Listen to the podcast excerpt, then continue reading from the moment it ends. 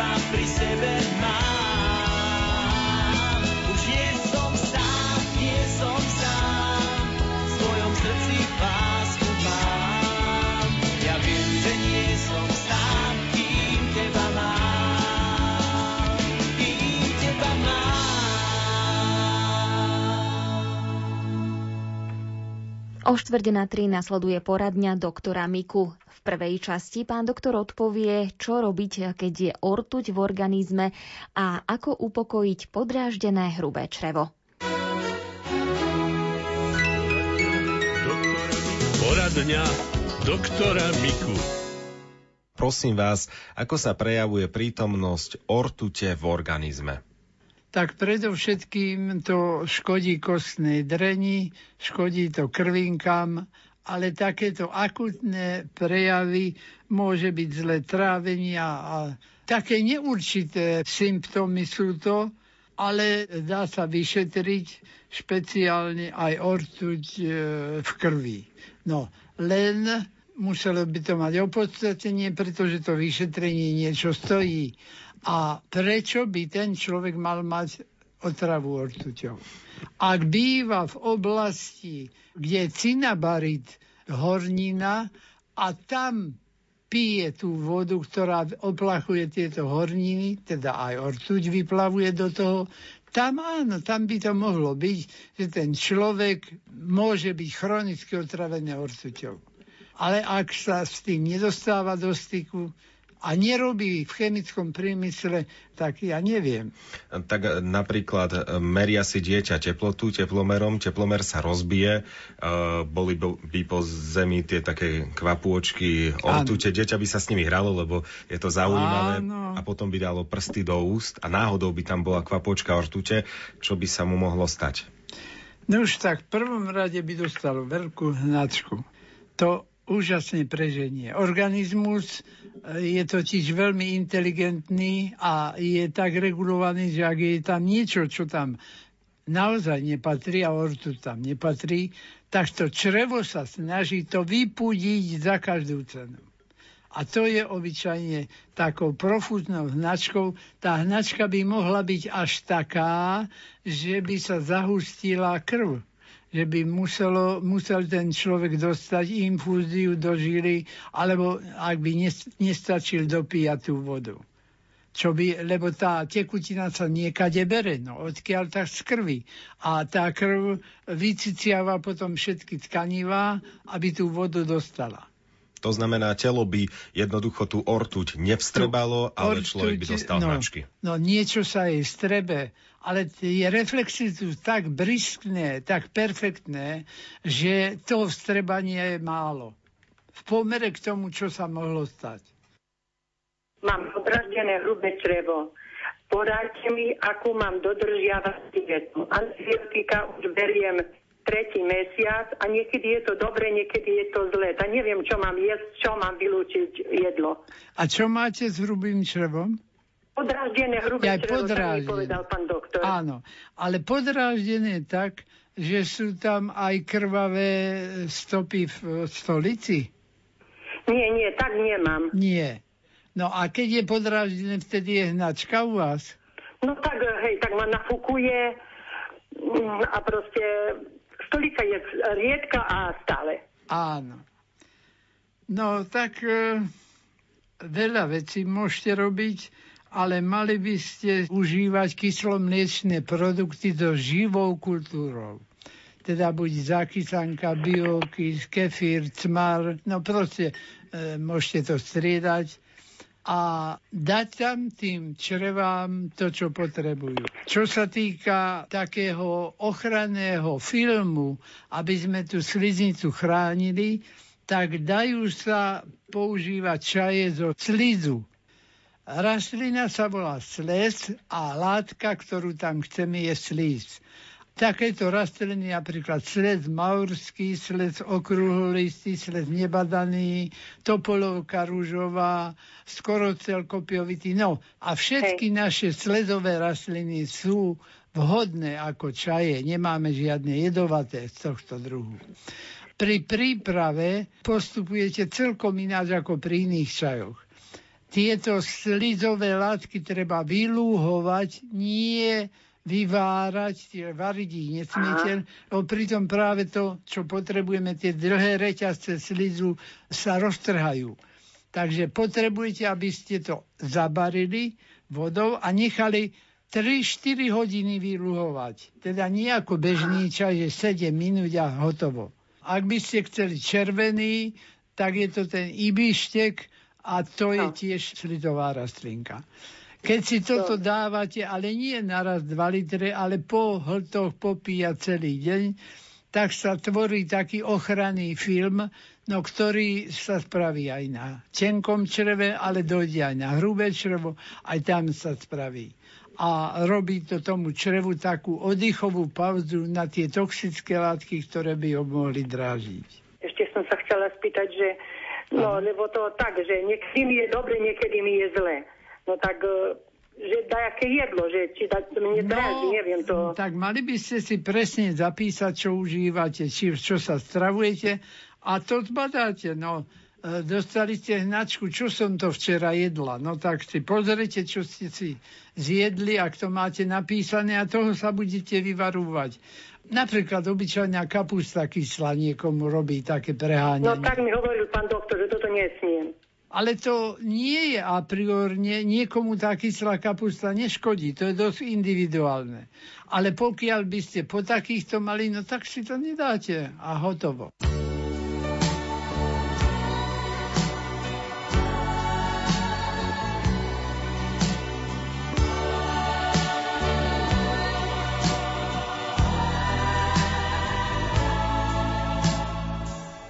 Za mostem v úzké ulici je krámek z dálky vonící, meduňkou, rdesnem, s kořicí, ale hlavně ach jo.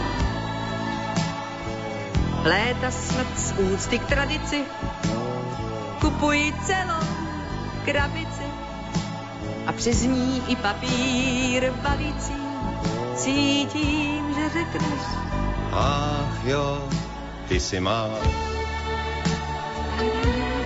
levandulová, úplne celá, celička levandulová, nádherně levandulová.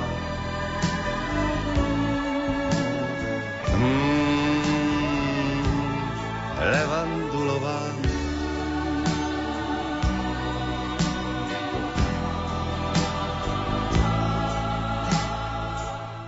Ne vždycky vařím dobroty a občas mívám teploty a ne kapuči donuty a často vzdychám, ach jo. Sotva však cinkneš za vraty, otevřu, koukám, no a ty upadáš vesměs v záchvaty a vždycky volá ach jo, ty si má levandulová, nádherná se levandulová, famózně levandulová.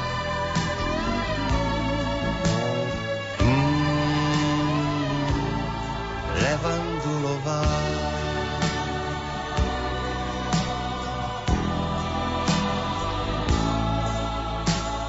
Už dobře 25 let si honem běžíš přivonět a dřív, než začneš vyprávět, co jsi viděl, šeptáš mívám už žárlit na ten květ, to ovšem znáš už naspaměť. Ať uschlé lístky vezme čert, říkáš i bez nich. Budeš má levandulová, navždycky celá celička levandulová.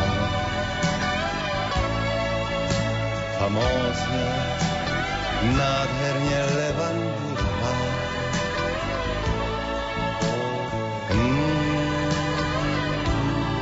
Levandulová.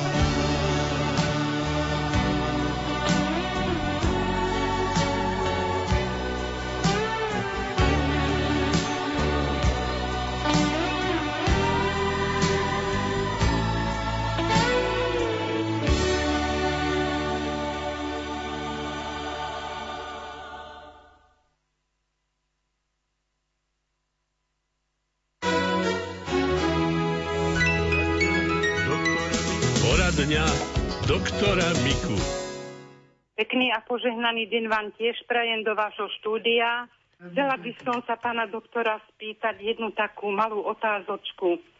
Vraví sa, že žihlava je všeliek, teda aj vývar, alebo ako aj rastlina. Chcela by som sa spýtať, nakoľko sú také dohady, že nemá sa tá žihlava piť často alebo dlhodobo, že čo je na tom pravdy, ako dlho sa môže piť, či snad aj denne jedna šálka toho žihlavového čaju a aký to, trebárs keď nie, aký to má neblahý účinok, ak nie. Áno, veľmi jednoduchá odpoveď. Naši predkovia, nie tak ďaleko, 3 generácie dozadu, užívali prhlavu prakticky ako prívarok, čo je o mnoho viac, ako len keď sa čaj pije, pretože tam je len výluch, čiže tam máte len tie prvky a prípadne vitamín a podobne, ale v tej prhlave máte celú tú biomasu. No a oni ju jedli celý život, aj s celou rodinou, to bol ich prívarok. Čiže toho neviem, že by ste sa vedeli obiecť, alebo od akej otrave už nemôže byť ani chýru, ani slíchu. Aha, to, čo alebo, je pri tej prhlave, môže byť toxická, preto sa niekde prhlava píše aj s krížikom, akože jedovatá, ale to len v tých starých vydaniach nejakých publikácií, tak tam sa to týka len tých prhlavových ostňov, ktoré prhlia. Aha. Čiže keby ste sa dali naprhliť, že by ste sa dali šíbať od rána do večera, no tak by ste mali šok z toho a to by vám mohlo otráviť. Ale z toho toxínu, ktorý sa ako injekčný, lebo to sú také drobné injekcie, áno, to sa vám dostane do krvi. Ale nie o toho, koľko čaju vypijete, alebo koľko prívarku. Len ten takže môžem denne si variť čajík, lebo som si nasušila v lete takú žihlavu, takže môžem denne piť. Áno, v jednom takom ženskom časopise som sa dostal k tomu. Bolo obyčajne zemiakové pyré a posypané také chodníčky po ňom tmavo-zelené. Viete, čo to bolo? Prhlava, sušená prhlava, ktorá sa takto posype. Surová prhlava, len usušená. No, takže to sa dá aj surové, usušené, lebo tam už tie toxické látky, ktoré tie sú toxické, ale len keď sa dostanú do krvi. Keď by sa nedostali do krvi a zjete ich, povedzme, v tej prhlave, tak je to bielkovina, tá vám nič nespraví. To ako by ste o pol šnícla mali navyše. No.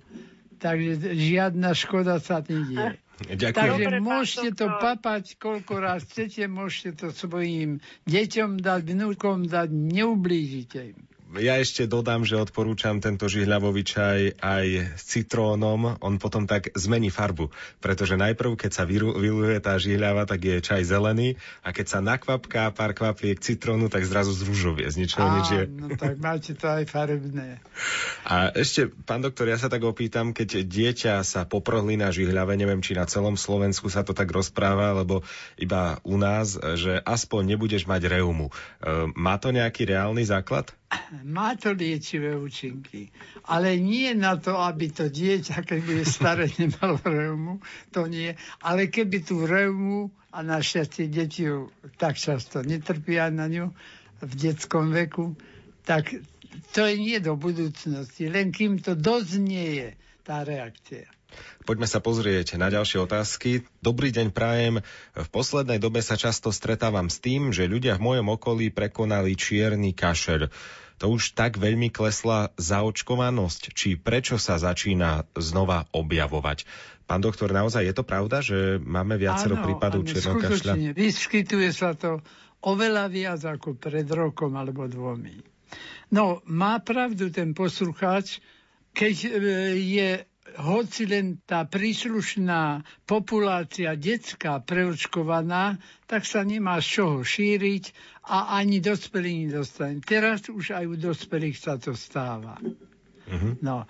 A naše zdravotníctvo naozaj vyšlo s takou vynikajúcou iniciatívou, že sa to očkovanie proti čiernemu kašľu, latinský pertusis, že sa to dáva spolu s tou vakcínou proti tetanu.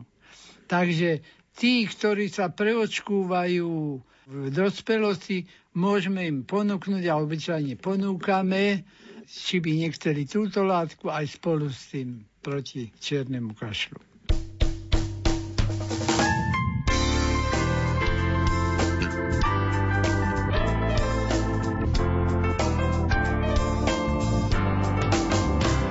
Vítej k nám, máme chuť snívat, zahnat pláč a dál se jen smát. Na časy zlý, z dálky se dívat, píseň je cesta, jak život brát. Vítej k nám, píseň je brána, kde je báseň, nápěv už zní. Zrada je zlá, zákeřná rána, úsměv je šance srovnat se s ní.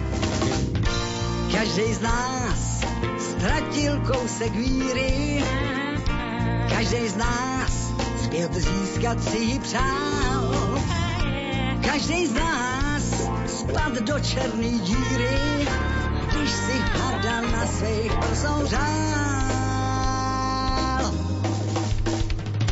Vítej k nám, v lásce je síla, písni sám sobě si dáš, na všechny zlý útoky sníla, máš odpověď ty, svou píseň máš. Každej z nás ztratil kousek víry, každej z nás zpět získat si ji přál, každej z nás spad do černý díry, když si hada na svých prsou řál.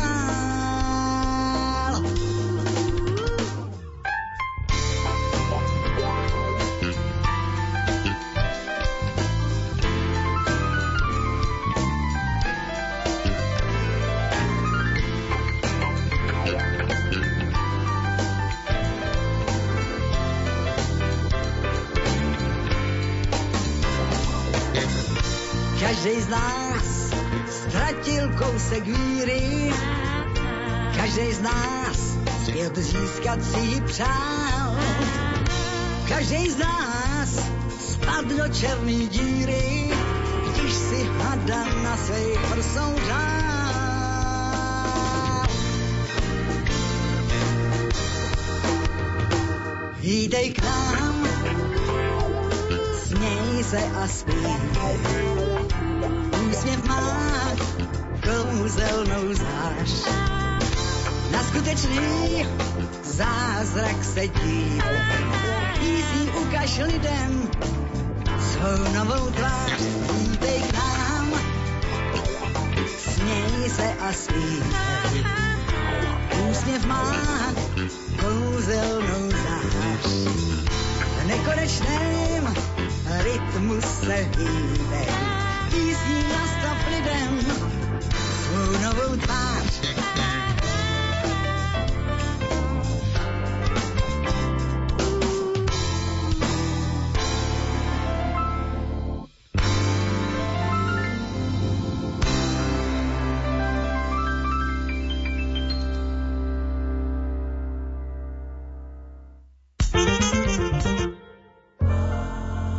Rádio Lumen.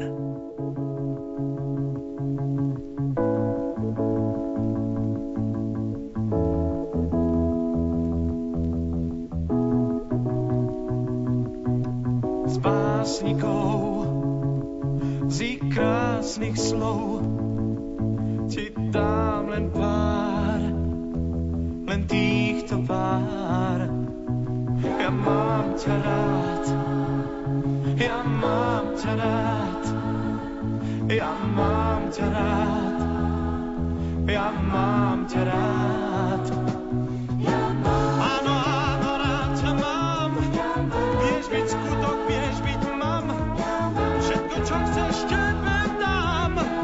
Ešte chvíľu, nech sme sami, márne vravím, nie, o nie, tvoje srdce všetko smie, ty si moje prekliatie, ktoré sa mi do žil vlieva, láskou, ktorú chcem, láskou, témou tém, láskou, každý deň, láskou, ktorou spievam. Mám ťa rád,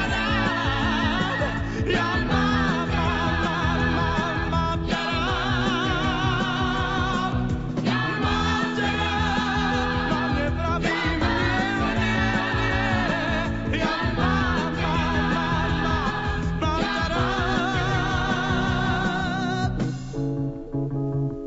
ťa rád.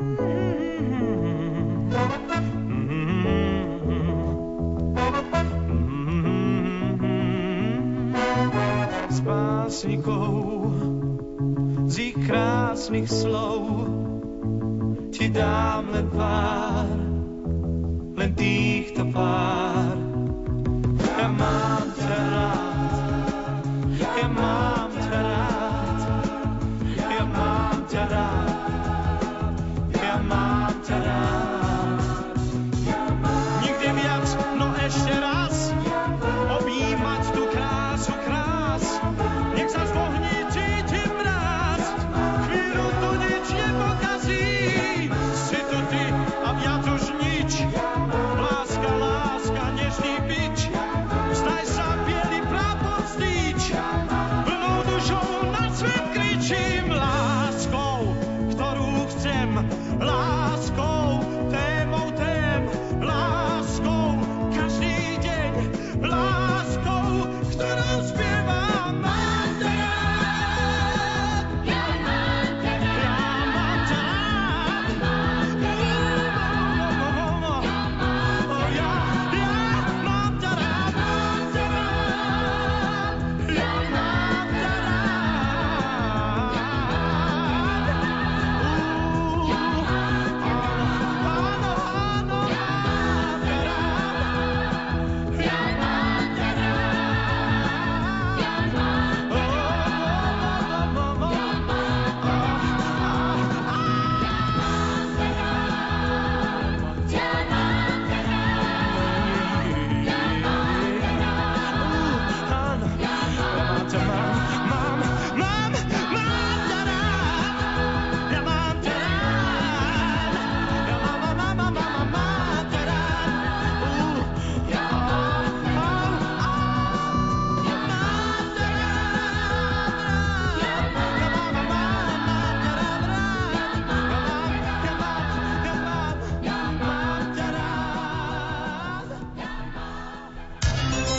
Zo zdravotníctva. Ľudia, ktorí majú zvýšenú hladinu cukru v krvi, sa ju usilujú dostať na požadovanú úroveň rôznymi spôsobmi. Najčastejšie obmedzením príjmu cukru v potrave. Na internete je však možné nájsť aj také rady, že cukor v krvi znižujú niektoré koreniny. Redaktorku Máriu Čigášovu zaujímalo, či ide o skutočne podložené tvrdenia, odpovedá lekárka Alena Jancová. Nemali by sme sa spoliehať na to, že okoreníme nejaké dobre kalorické jedlo a to nám zníži potom výsledný cukor v našom tele, ale sú rôzne úvahy, napríklad kurkuma alebo kári, že zvyšuje metabolizmus, alebo že škorica zvyšuje citlivosť na inzulín. Predpokladá sa, že tiež znižuje vstrebávanie cukrov, možno blokovaním enzymov na ich štiepenie disacharida v tenkom čreve. Takisto petržlenová vňať, kôpora, ligurček, aj o týchto sa uvažuje, že majú takýto vplyv. Čo ale znižuje vstrebávanie cukru, to už ako nie sú koreniny, to je vláknina, ktorá je vo vode rozpustná, lebo tá obalí vlastne črevnú stenu a mnohé aj perorálne antidiabetika, alebo teda tie prvé boli na tomto princípe. Vo vode nerozpustná vláknina takisto, tá si zase vyžiada spotrebu kalórií na činnosť čriev, aby mechanicky spracovali tú potravu, a takým príkladom je špargla, ktorá snáď ako jediná potravina, keď ju skonzumujeme, tak viacej spotrebujeme kalórií, ako z nej príjmeme. No a potom sú rôzne úvahy napríklad o vplyve jablčného kvasného octu, ktorý údajne blokuje tvorbu glukózy v